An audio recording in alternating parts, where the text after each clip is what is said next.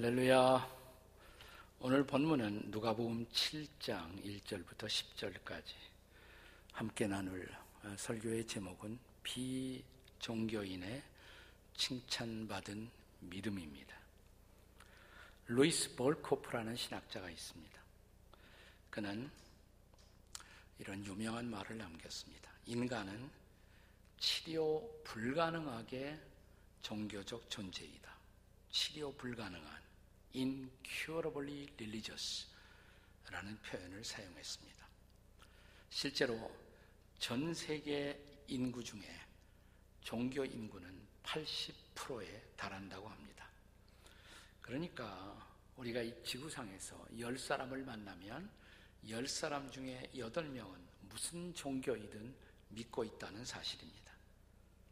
그 중에 물론 기독교 인구가 제1위가 됩니다. 기독교 하면 세상에서는 가톨릭 정교회 개신교를 다 포함하는 것입니다. 기독교 인구가 전 세계 인구 중에 약 31%를 차지합니다.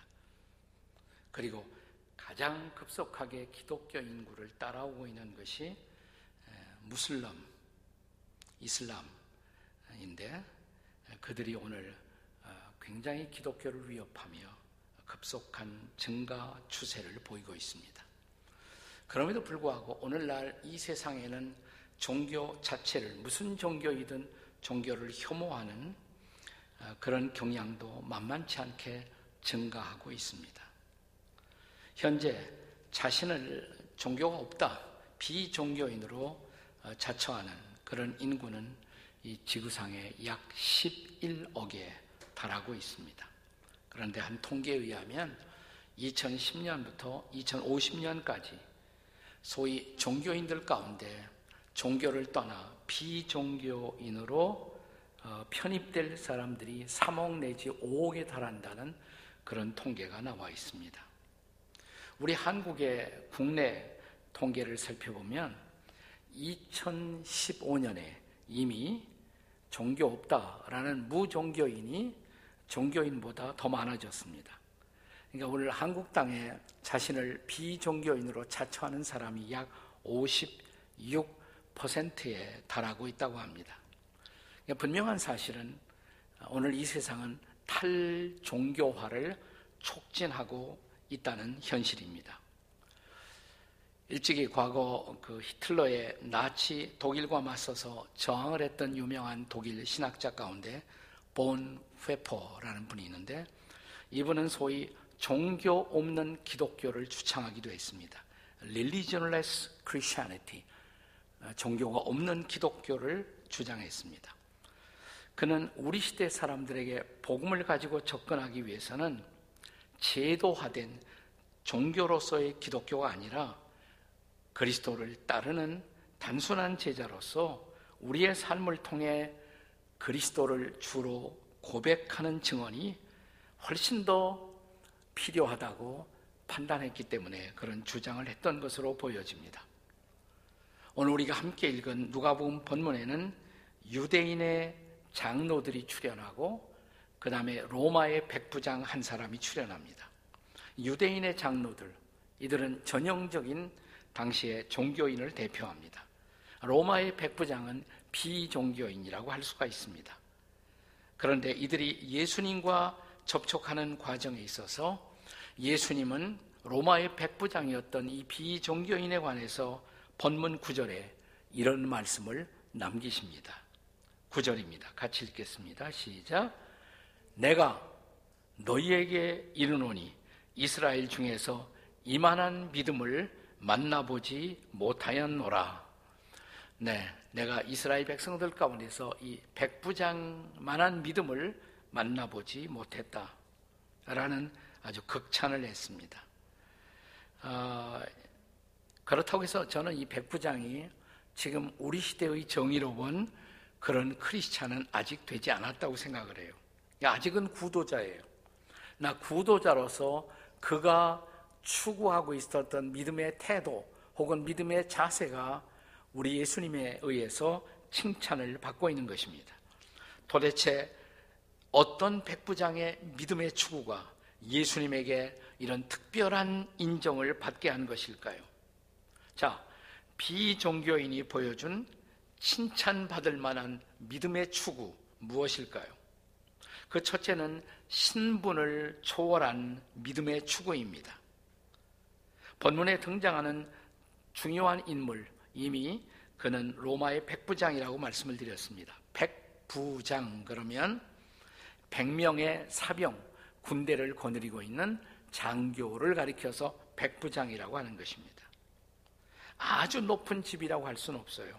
하지만 로마가 그 당시에 점령하고 있었던 식민지, 점령지에서는 백부장쯤만 돼도 이것은 어깨에 힘을 줄 수 있는 대단한 권력의 소유자라고 할 수가 있습니다. 당시 가버나움이라는 이 타운은 교통과 무역의 요충지였습니다. 따라서 로마의 부대가 주둔하고 있었고 바로 이 로마의 군대를 부대를 지휘하고 있었던 어, 장교 책임자였을 것입니다. 그런데 그가 어, 자기가 데리고 있는 자기의 시종 비서 역할을 하고 있던 종이 몸이 아프게 되자 예수님의 도움을 청하게 된 것입니다.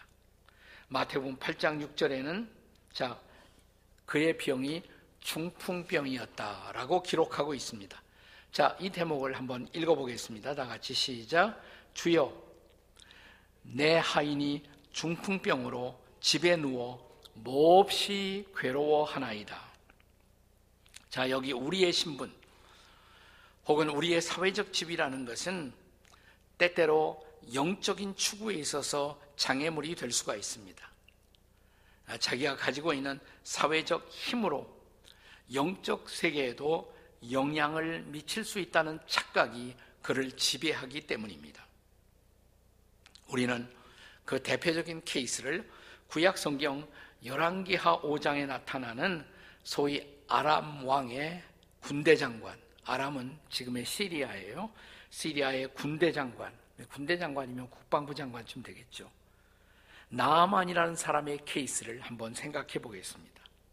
자, 그는 존경받는 무인 장관이었습니다. 하지만 그에게는 불치의 병이 있었어요. 나병. 오늘날 우리는 한센병이라고 하는데, 자, 지, 지금도 쉽지 않은데, 당시에는 불치의 병이었습니다. 자, 어, 이 병을 앓고 있었던 나만 장군 혹은 장관이 이제 영적인 도움을 필요로 하고 있었던 것입니다. 그래서 하나님의 사람 이스라엘 땅에 있는 선지자 어, 엘리사를 찾아오게 됩니다. 자, 열왕기하 5장 9절에 보면 성경은 이렇게 기록합니다. 같이 한번 읽을까요? 나만이 이에 말들과 병거들을 거느리고 이르러 엘리사의 집 문에 서니 무엇을 말합니까? 그는 지금 병 고치러 기도받으러 오면서도 자기의 높은 신분을 과시하고 있는 모습이 보입니까? 자, 여기 기도받으러 병 고치러 오는 사람이 뭘 가지고 왔다고요? 말들과 병거들을 이 복수를 주의하세요. 말이 한 필이 아니에요. 여러 개의 말, 여러 개의 병거들 뭐 이런 것들이 꼭 필요하겠습니까? 이것은 나는 이렇게 높은 신분의 사람이다. 그런데 너의 기도를 받으러 오니까 네가 나를 특별 대우해 주어야 한다. 뭐 이런 어, 의식이 그 밑바탕에서 작용한 것이죠. 자, 그런데 엘리사가 자기 집 문 바깥으로 나오지도 않았어요. 그리고 자기 사자를 보내어서 그냥 그가 이렇게 하면 병이 나을 수가 있다라는 처방만 지시했습니다. 저 요단강에 가서 거기에 일곱 번 들어갔다 나왔다. 일곱 번 몸을 씻으면 나을 것이다. 라는 처방을 전달했습니다. 자, 그때 나만 장관의 반응이 어땠을까요? 자, 열왕기하 5장 11절의 말씀입니다. 같이 읽겠습니다. 시작. 나만이 노하여 물러가며 이르되 내 생각에는 그가 내게로 나와 서서 그의 하나님 여호와의 이름을 부르고 그의 손을 부위 위에 흔들어 나병을 고칠까 하였도다. 그러니까 이 사람의 기대가 뭐예요? 나같이 신분 높은 사람이 여기까지 왔는데, 에? 예? 네가 최소한도 어, 내집 문 밖으로 나와서 아 장관님 오셨습니까? 그리고 내 아픈 부위에 손을 들고 여호와 하나님의 이름을 부르며 정중하게 기도해 줄 줄 알았다는 것이죠. 근데 안 그랬단 말이에요. 집 밖에 나오지도 않았어요. 그러니까 성경은 말하기를 나만이 노했다, 분노했다 이렇게 기록합니다. 그러니까 자기의 신분 의식이 지금 병 고침 받는 일에 장애물이 되고 있었던 것입니다. 근데 다행히 나만 장관에게는 그 주변에 지혜로운 참모들이 있었어요. 참모들이 나만에게 이렇게 말합니다. 열왕기하 5장 13절입니다. 다 같이 시작. 내 아버지여 선지자가 당신에게 큰 일을 행하라 말하였다면 행하지 아니하였으리까. 선지자가 아, 주인님의 병을 낫기 위해서 이보다 큰 일, 그러니까 요단강에 가서 몸 일곱 번 씻으러 하는 것보다 더 큰 일을 하라고 해도 고칠 수만 있으시다면 하시는 것이 맞지 않겠습니까? 또 생각해 보니까 맞는 얘기죠. 네. 자, 나만에게 필요한 게 뭐예요? 지금 나병에서의 처방, 구원의 처방입니다. 그 처방이 주어졌어요. 그런데도 자기의 신분을 의식하는 신분 의식 때문에 그 처방을, 구원의 처방을 거절할 뻔 했던 것이죠. 자, 그런데 오늘 본문에 나오는 백부장에게는 그런 신분 의식이 없었던 것입니다.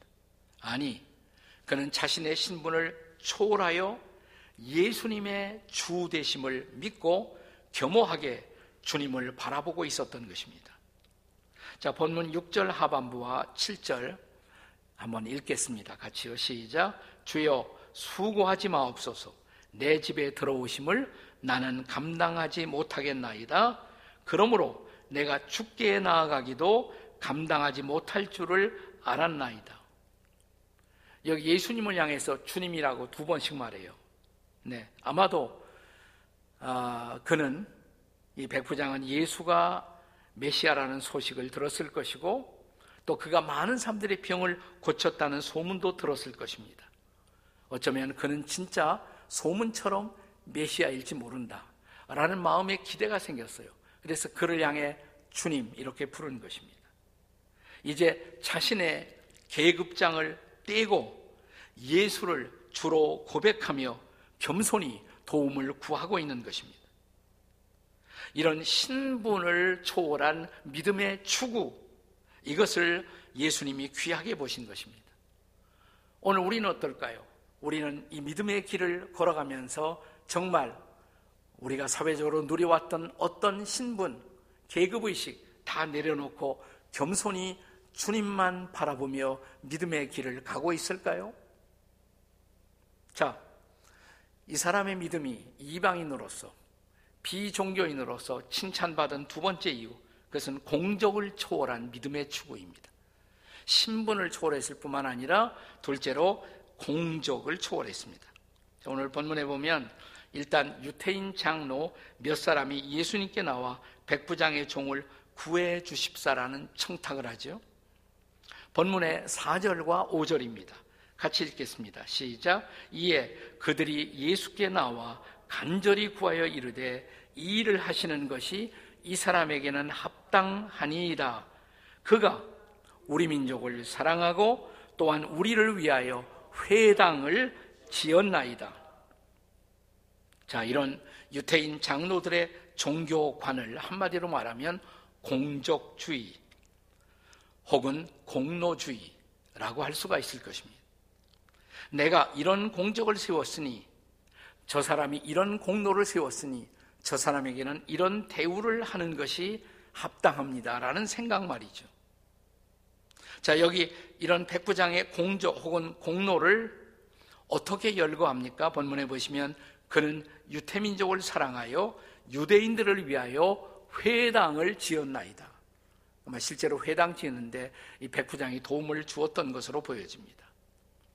주고받는 give and take가 지배하는 인생살이에서 이런 공적주의 혹은 공로주의는 어쩌면 자연스러운 것인지도 모르겠습니다. 하지만 이런 공적주의 혹은 공로주의의 위험이 무엇일까요? 내가 공로를 세웠다는 사실 때문에 자신을 우상화하기가 쉬워요. 나를 우상화하고 하나님이나 이웃을 망각해버리는 교만에 빠지기가 쉬운 것입니다. 나는 이런 공로를 세웠으니 나는 이런 대접을 받아 마땅해. 이게 공로의식이죠. 자, 이런 자기 기만 속에서 자기 자신을 속이는 인생을 얼마든지 살 수가 있는 것입니다. 근데 이런 공로주의 혹은 공적주의의 반대는 뭘까요? 그 반대가 바로 은혜주의입니다. 다 같이 은혜주의. 네. 나는 다만 하나님의 은혜로 인생을 살고 있다는 생각입니다. 은혜가 뭐예요? 받을 자격이 없는데 베풀어진 사랑. 그 사랑으로 나는 인생을 살고 있다. 이게 바로 은혜죠. 은혜의식이에요. 자, 이런 은혜를 기억하는 사람은 교만할 수 없습니다. 과거 중세기 교회가 부패했던 원인 중에 하나가 공적주의에 빠져 있었어요. 교회마다 혹은 지도자마다 공적 경쟁에 물들어 있었습니다. 그리고 교황은 그것을 부채질하고 있었습니다. 이때 소위 종교 개혁자들이 일어나 부르짖은 종교개혁 구호 중에 하나가 뭐냐면 오직 은혜였습니다. 다 같이 오직 은혜. 솔라 그라띠아, 솔라 그라띠아. 오직 은혜. 오직 은혜였습니다. 제가 20대 초에 처음 교회 나오기 시작할 때 제일 인상적으로 기억되는 어, 일은 그 대표 기도 하시는 분들이 기도의 말, 마지막 마무리를 이런 식으로 어, 기도하고 있었어요. 근데 지금 우리는 이런 기도를 거의 들어볼 수가 없습니다. 이런 거예요. 공로 없는 이 죄인 예수님의 이름 받들어 기도하옵나이다. 혹은 예수님의 공로만 받들어 기도하옵나이다. 요새는 잘 들어볼 수가 없죠. 네. 여기 이 백부장의 믿음, 그는 자신의 공적을 잊어버리고 종의 자리를 지킬 줄 아는 겸손한 사람이었습니다. 자, 예수께서 종의 도리를 가르칠 때 어떻게 가르치셨습니까? 우리 누가복음 17장 10절의 말씀을 한번 같이 읽겠습니다. 다 같이 시작. 이와 같이 너희도 명령받은 것을 다 행한 후에 이르기를 우리는 무익한 종이라 우리가 하여야 할 일을 한 것뿐이라 할지니라. 아멘. 네. 여기 본문의 백부장은 명백하게 이런 종의 도리를 추구한 사람입니다. 다시 본문으로 돌아와 6절의 말씀을 보십시오. 6절입니다. 예수께서 함께 가실새 이에 그 집이 멀지 아니하여 백부장이 벗들을 보내어 이르되 주여 수고하지 마옵소서 내 집에 들어오심을 감당하지 못하겠나이다. 이어지는 8절 말씀 보세요. 8절 다 같이 나도 남의 수하에 든 사람이요 내 아래에도 병사가 있으니 이더러 가라 하면 가고 저더러 오라 하면 오고 내 정도로 이것을 하라 하면 하나이다. 이 사람은 철저하게 네, 종의 의식을 가지고 있었어요. 백부장쯤 되는 신분에도 불구하고 그는 종의 의식을 가지고 있었고 종의 도리를 익힌 사람입니다. 자, 이렇게 자기의 신분에도 불구하고 신분을 초월했고 한 걸음 더 나아가 자기의 공적에도 불구하고 공적을 초월하여 겸손하게 믿음을 추구한 사람. 예수님 앞에 칭찬받아 마땅한 사람 아니겠습니까? 이런 자신의 공적도 초월할 줄 아는 저와 여러분이 되시기를 주의 이름으로 축원합니다. 자, 그가 예수님께 칭찬받은 이유, 비종교인으로 이방인으로 칭찬받은 세 번째 이유는 그에게 공간을 초월한 믿음의 추구가 있었습니다. 공간을 초월한 믿음의 추구. 본문 7절을 보겠습니다. 7절 다 같이요. 그러므로 내가 죽게 나아가기도 감당하지 못할 줄을 알았나이다. 말씀만 하사 내 하인을 낫게 하소서. 지금 이 백부장은 자신의 종이 치유받기를 소원하고 있습니다. 그런데 드디어 예수님이 자기 집으로 오고 계시다 소식을 들었을 때 뛰쳐나갑니다. 그리고 예수님께 예수님 저희 집까지 오시지 않아도 돼요. 그냥 말씀만 해주세요. 말씀만 하옵소서. 이렇게 청하고 있습니다. 자기 집에 오셔서 내 종의 몸에 손을 얹어 기도해 주실 것을 기대하는 그런 마음도 이 사람 마음속에 있었겠죠. 그런데 그렇게 안 하셔도 된다고. 그냥 말씀만 해주세요. 무슨 말입니까? 그는 예수님의 말씀은 거리를 초월해, 아니 공간을 초월해서 역사할 수 있다는 것을 믿은 것입니다. 자, 이런 믿음이 어떤 결과를 초래했습니까? 본문의 마지막 구절 10절입니다. 10절 다 같이 읽겠습니다. 시작. 보내었던 사람들이 집으로 돌아가 보매 종이 이미 나 있었더라. 할렐루야. 이미 났어요. 그러니까 주님의 말씀의 능력이 공간을 초월해 역사한 것입니다. 그렇습니다. 주의 말씀은 공간을 초월한다는 것. 우리의 기도, 우리의 중보는 공간을 초월해 역사한다는 것 믿으십니까, 여러분? 그걸 믿고 있으면 우리의 마음이 든든하죠. 얼마나 위로가 되는지요. 자, 우리 자녀들이 군대 나갔을 때 우리 부모들은 더 이상 자녀 곁에 머물 수가 없습니다. 우리의 남편들이 해외 출장을 갔을 때 더 이상 그 곁에 있어서 도울 수가 없습니다. 우리의 가족들이 여러 나라로 분산되어 살 때 우리는 안타까워할 뿐 어떤 도움도 주기가 어렵습니다. 그러나 그런 때라도 우리가 주의 말씀을 붙들고 공간을 초월하여 중보할 수가 있다는 것. 얼마나 놀라운 특권인지요. 제가 중보기도 세미나를 인도할 때마다 소개하는 책자 하나가 있습니다. 중보기도의 클래식이라고 할 수가 있어요. 기도로 세계를 움직이라 라는 책이 있습니다. 기도로 세계를 움직이라. 이 책을 읽어보면 이 책에 이런 실화가 소개되어 있습니다. 저 아프리카 케냐에서 사역 중이던 매튜 히긴스, 로라 히긴스 선교사 부부의 이야기입니다. 한 번은 이분이 케냐 나이로비에 살고 있는데 그 근교에 아마 사역하러 갔다가 마우마우라는 근교 위험한 지역을 통과해서 어, 이제 나이로비로 와야 되는데 그 위험 지역을 통과하는 중에 자기 차가 고장이 났다는 거예요. 어두운 밤에 고치려 했지만 잘 보이지도 않고 고쳐지지 않아서 포기하고 별수 없이 차 안에서 하룻밤을 보내게 됩니다. 마음이 좀 불안하고 그래서 성경을 읽었어요. 10편, 4편, 8절을 읽었다고 합니다. 내가 평안히 눕고 자기도 하려니 나를 안전히 살게 하시는 이는 오직 여호와시니이다. 기도하고 말씀 읽고 차 안에서 잠깐의 휴식을 잠을 잘 자고 이튿날 새벽이 밝아오기 무섭게 차를 수리해서 이제 집으로 왔다고 합니다. 자, 며칠 후면 안식 휴가로 미국으로 자기의 고향인 미국으로 떠날 준비를 하고 있는데 마우마우 지역의 현직 교회 목사 한 사람이 찾아와서 자기가 그 마우마우 지역 지역인 한 사람을 만났는데 이런 일이 있었다는 거예요. 밤중에 보니까 어떤 사람이 차를 고치고 있더래요. 가만히 보니까 선교사 같았다고 그래요. 선교사 가족이 차 수리하는 것을 보고 자기 친구 세 명을 데리고 가서 그 차를 습격하려고 했다고 합니다. 세 사람 다 죽이고 그 차 안에 있는 거 다 가져가려고.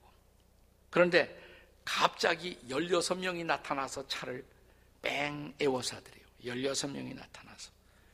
그래서 포기하고 공격하려는 생각을 포기하고 갔다고 합니다. 네. 어, 아, 이런 일이 있었다는 얘기를 듣고 그 이상해. 내가 차가 고장 났던 것은 사실인데 무슨 16명이 와서 내 차를 에워쌌다고? 좀 말이 좀 이상하다. 뭐 이렇게 이해가 안 되는 말을 주고받고 예, 이제 끝냈어요. 그리고 며칠 후에 예정대로 이 선교사 부부는 미국으로 왔습니다. 미국으로 와서 안식 일정을 지나가는데 자기가 아주 친하게 지냈던 친구 클레이 브랜드라는 친구 한 사람이 어느 날 만나는데 느닷없이 선교사님 부부에게 최근에 케냐에서 무슨 일 없었어요? 하고 묻더래요. 그래서 무슨 일인지 어, 얼른 생각이 안 난다 그러니까 혹시 위험한 일 없었느냐고 네 자기가 히긴스 선교사 부부를 위해서 기도하다가 마음에 막 부담감이 생기더래요. 불안하고. 자기 교회 기도 제목을 냈대요. 뭐 히긴스 선교사를 위해서 이 가족을 위해서 선교 사역을 위해서 좀 같이 기도했으면 좋겠다고. 그랬더니 그 기도회에 16명이 왔대요. 16명이 와서 함께 히긴스 가족을 위해서 기도한 것이 지나간 3월 23일 저녁이라고. 그 순간 이 선교사 부부는 전율을 느꼈다고 합니다. 아, 그랬구나. 바로 그 16명 자기를 위해서, 가족을 위해서 중보 기도하고 있던 16명의 중보 기도 용사의 기도를 들으시고 그때 마우마우 위험 지역을 통과할 때 16명의 천사를 보내어 우리를 보호해 주셨구나. 할렐루야. 사랑하는 여러분, 우리가 기도할 때마다 우리가 기도할 때마다 하나님은 공간을 초월해서 우리를 도우실 수 있다. 믿으시나요? 때로는 천사를 거느리고 천사를 동원해서 우리를 도우십니다. 네. 이동원이 동원되어 별로 큰 효과가 없어요. 그러나 천사가 동원되면 어, 진짜 도움을 받을 수가 있잖아요. 여기 이방인, 비종교인, 로마의 백부장에게 바로 이런 믿음이 있었어요. 하나님이 원하시면, 예수님이 원하시면 공간도 초월해서, 거리를 초월해서 역사할 수 있다. 이 믿음이 있었던 것입니다. 우리 집까지 주님이 오시지 않아도 말씀만으로 공간을 초월해서 역사할 수 있는 주님. 이 주님을 믿습니다라는 믿음, 사랑하는 여러분. 그런데 바로 이런 비종교인의 믿음, 혹은 백부장의 믿음, 그 믿음이 우리의 믿음이 될 수 있다 믿으십니까? 백부장의 하나님, 우리 하나님 믿으십니까? 백부장의 예수님, 우리 예수님 믿으십니까? 그렇다면 우리가 백부장처럼 겸손하게 우리가 정말 자신의 어떤 공로도 공적도 내세우지 않고 어떤 신분도 내세우지 않고 겸손하게 주님 앞에 엎드리면 주님의 놀라우신 역사를 오늘도 경험할 수 있다는 것을 믿으시기 바랍니다. 이 주님의 은혜가 오늘 여러분과 우리 가운데 임할 수 있기를 주님의 이름으로 축복합니다. 아멘. 기도하십시다. 같이 기도하시겠습니다. 하나님 아버지, 오늘 우리는 아, 종교를 갖고 있지 않았던 또 비종교인이었던 이방인이었던 한 로마의 백부장이 정말 자기의 신분을 초월하고 또 자기의 공로도 초월하고 그리고 겸손히 그가 아, 주님 앞에 나와 도움을 구했고 마침내 그는 공간을 초월해서 일하시는 거리를 초월해서 일하시는 하나님의 놀라운 능력을 경험했습니다. 그 믿음 우리에게 주시옵소서. 그런 믿음의 태도로 주님 앞에 나아가는 당신의 백성들이 되게 해 주시옵소서. 그래서 정말 종교를 떠나 순수한 믿음으로 칭찬받는 믿음으로 우리 평생을 살아가는 당신의 백성들이 되도록 도와 주시옵소서. 그렇게 하실 주님을 찬양합니다. 성령님, 이 시간 성령으로 임하셔서 우리 각자에게 역사해 주시옵소서. 우리 주 예수 그리스도의 권세 있는 이름으로 기도하옵나이다. 아멘.